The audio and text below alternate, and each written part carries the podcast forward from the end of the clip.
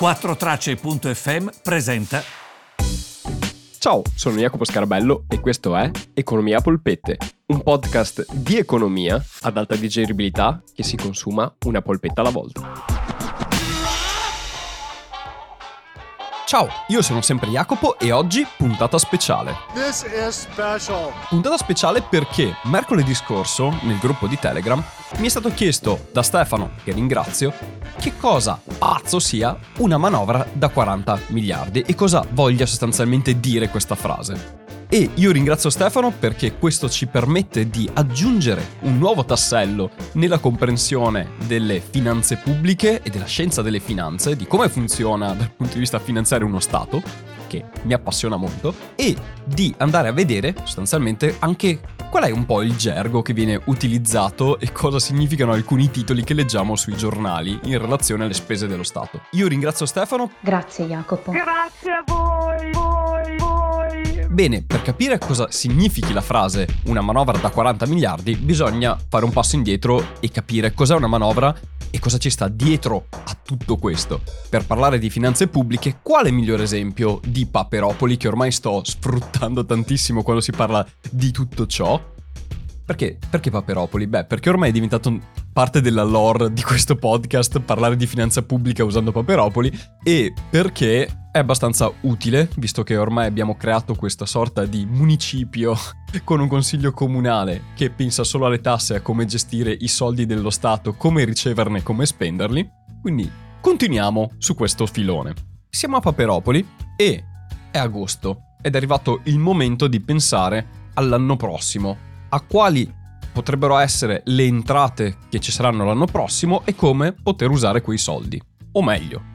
pensare a tutte le cose che si vogliono fare l'anno prossimo dal punto di vista sociale ed economico all'interno di Paperopoli e trovare il modo per pagarle. Uno Stato, un po' come un'azienda, pensa a come destinare e come gestire i propri soldi un anno in anticipo. In realtà ci sono dei piani molto più lunghi di un anno e poi ogni anno si va ad aggiustare quel piano triennale o quinquennale in relazione alle informazioni nuove che non si avevano quando quel piano è stato fatto, ma semplifichiamo il tutto e facciamo che ci sia solo una pianificazione fatta l'anno prima. E quindi si fa una programmazione di quello che sarà l'anno successivo. Ovviamente nessuno ha la sfera di cristallo e quindi potrebbero succedere cose come quelle che sono successe quest'anno, tipo il Covid, che sono imprevedibili, e quindi si fa una previsione di bilancio, si ipotizza come si spenderanno i soldi, in che modo, in che luoghi, in che aree delle finanze pubbliche, e però bisogna farle in anticipo e dire ok, l'anno prossimo destineremo questi soldi per questi tipi di politiche, e per destinare questi soldi in questi tipi di politiche dobbiamo trovare delle fonti. E quindi all'interno del municipio di Paperopoli ci sarà da una parte il governo del municipio che è andato a pensare a come spendere quei soldi anche in relazione alla visione politica che il governo ha nella gestione di Paperopoli, e dall'altra parte c'è tutto il consiglio comunale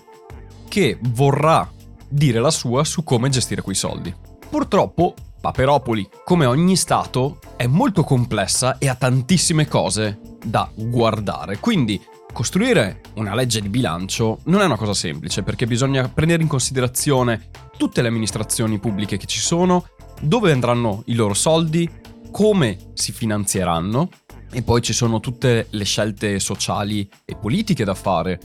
dove investire, su quali settori investire e come supportarli, oppure come far ripartire l'economia, soprattutto se si è venuti da un anno di crisi. E per fare tutte queste cose il governo, assieme al Ministro delle Finanze e al Dipartimento delle Finanze Pubbliche, fanno innanzitutto delle stime di quello che potrebbe succedere a livello economico l'anno successivo, e da lì, da quelle stime, ipotizzano che soldi arriveranno nelle casse dello Stato, e dall'altra parte l'iniziativa politica. Mettiamo il sindaco di Paperopoli e il suo partito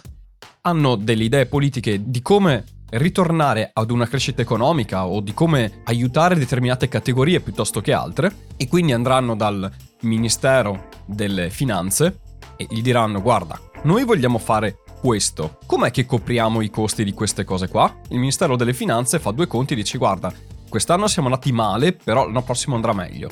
e quindi ci saranno più entrate di quest'anno, in più abbiamo dei soldi che ci arrivano da Topolinia che ci sta aiutando perché il Covid ha massacrato tutti, quindi possiamo spendere questi soldi qui e gestirli in questo modo qui. Quindi il sindaco di Paperopoli poi il 15 settembre si presenta alla giunta comunale e presenta qual è, secondo il Ministero delle Finanze, la prospettiva per i prossimi 3 anni dell'economia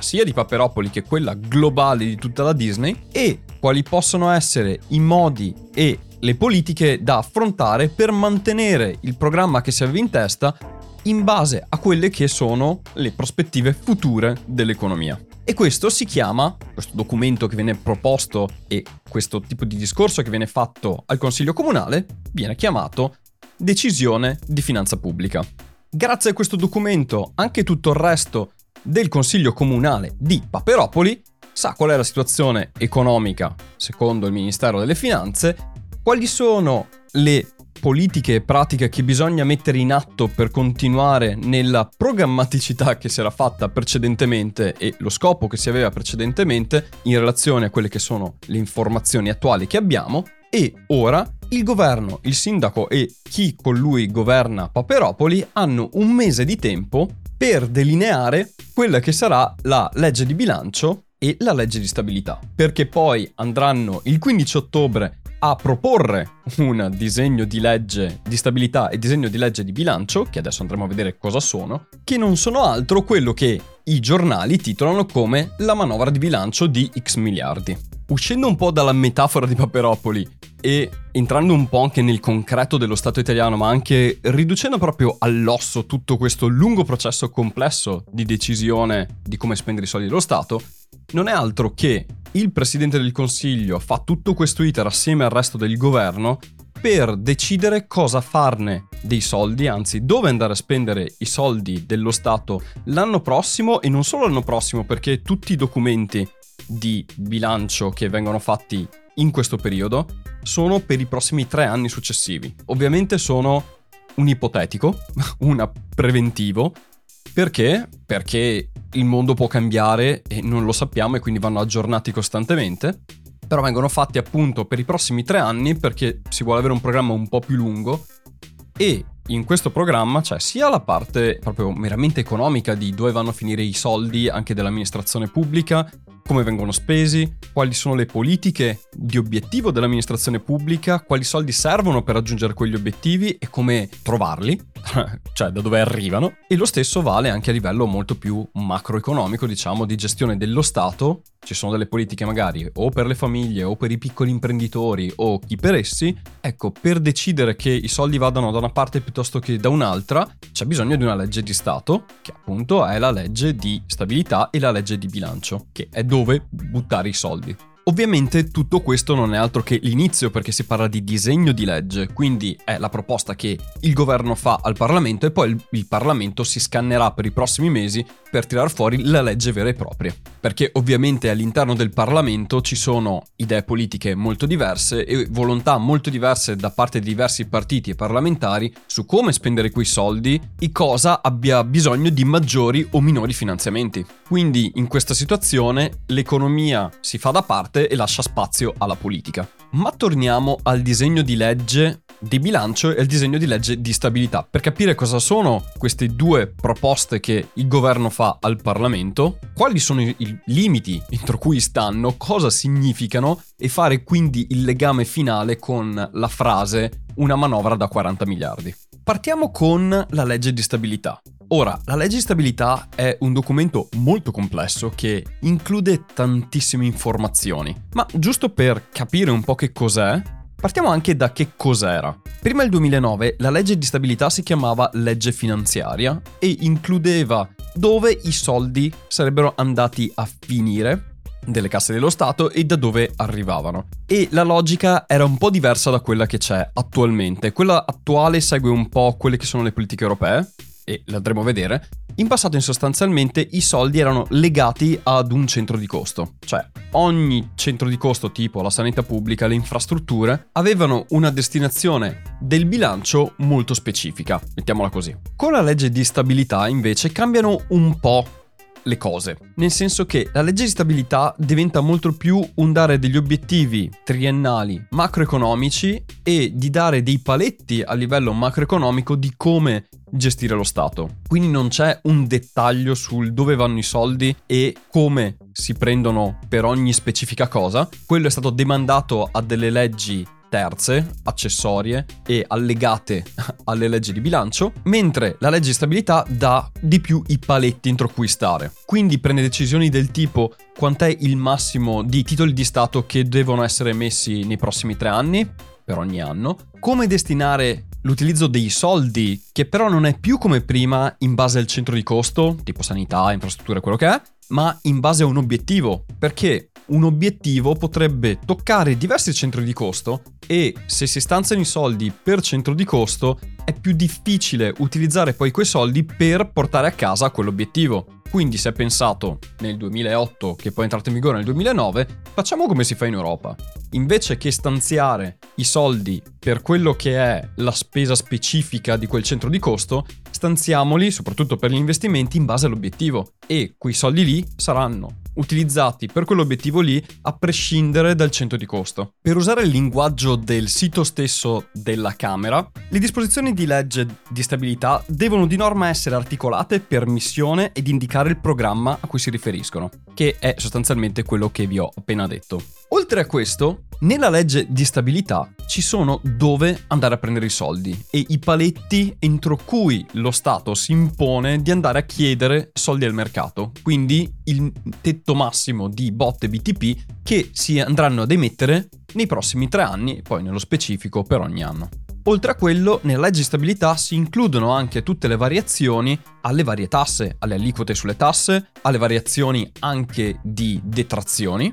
perché appunto nella legge di stabilità, oltre a mettersi i paletti, si vanno a ritoccare le fonti di gettito, cioè da dove lo Stato va a prendere i soldi, in maniera tale da coprire i costi che ci sono, perché lo Stato ovviamente spende sempre, perlomeno in Italia, più di quello che incamera e ogni volta che fa delle proposte di spesa deve adattare le proposte di entrate dello Stato, da una parte ritoccando le tasse, dall'altra mettendo i paletti su quanto andremo a chiedere al mercato e quindi come andarsi a finanziare. La differenza fra quanti soldi prende e quanti soldi spende si chiama disavanzo e la somma dei disavanzi genera il debito pubblico, ma ne parlerò un'altra volta di questo, che è un tema che mi piace molto, ma che ha bisogno di una puntata a sé. Detto ciò, oltre a appunto ritoccare anche come i soldi entrano, sempre a livello molto macro, ci sono anche delle indicazioni su come ritoccare dove i soldi escono, tipo il massimo importo da destinare ai contratti di impiego pubblico,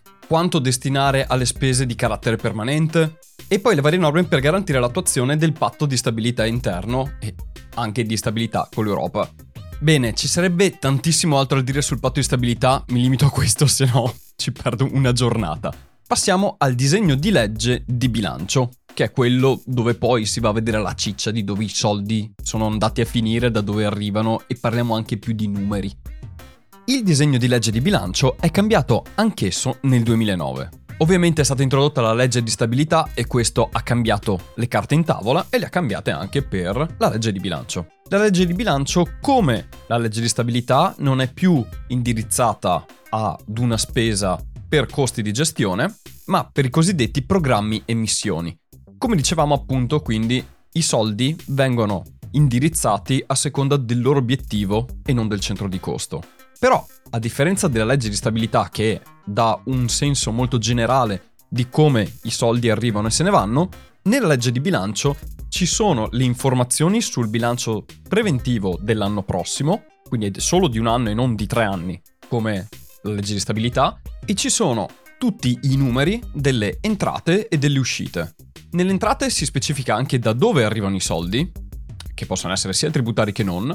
Per le uscite si identificano tutti i vari programmi e dove quei soldi andranno e quanti soldi saranno. Ovviamente è una previsione che deve essere fatta e i soldi dove andranno destinati sono decisi dai ministeri. Ogni ministero si presenta al presidente del consiglio e gli dice: il mio ministero ha bisogno di questi soldi qua. E la valutazione, come dettato dalla legge, non deve essere fatta in base allo storico più un margine di crescita,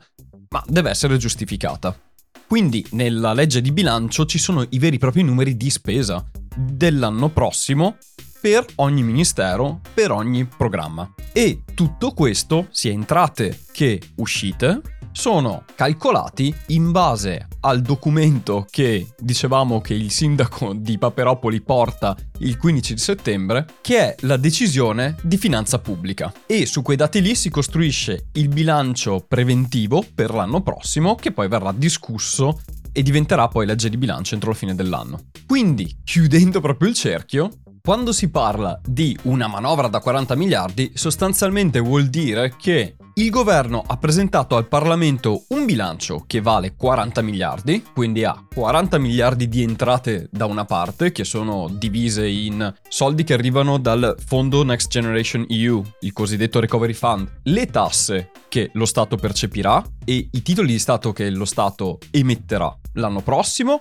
da una parte, e dall'altra tutti i costi che queste entrate consumeranno, che possono essere dalla spesa corrente, cioè quello che serve per far andare avanti lo Stato normalmente, e tutti assieme le varie politiche di recupero dell'economia, l'acquisto dei vaccini per l'anno prossimo, l'assunzione di nuove persone, la spesa per la sanità e per il miglioramento delle infrastrutture. E questa ripartizione è fatta sostanzialmente per ministeri, per programmi, come abbiamo visto. Quindi, messa semplice, una manovra da 40 miliardi è sostanzialmente dire lo Stato spenderà 40 miliardi l'anno prossimo, detta proprio banale.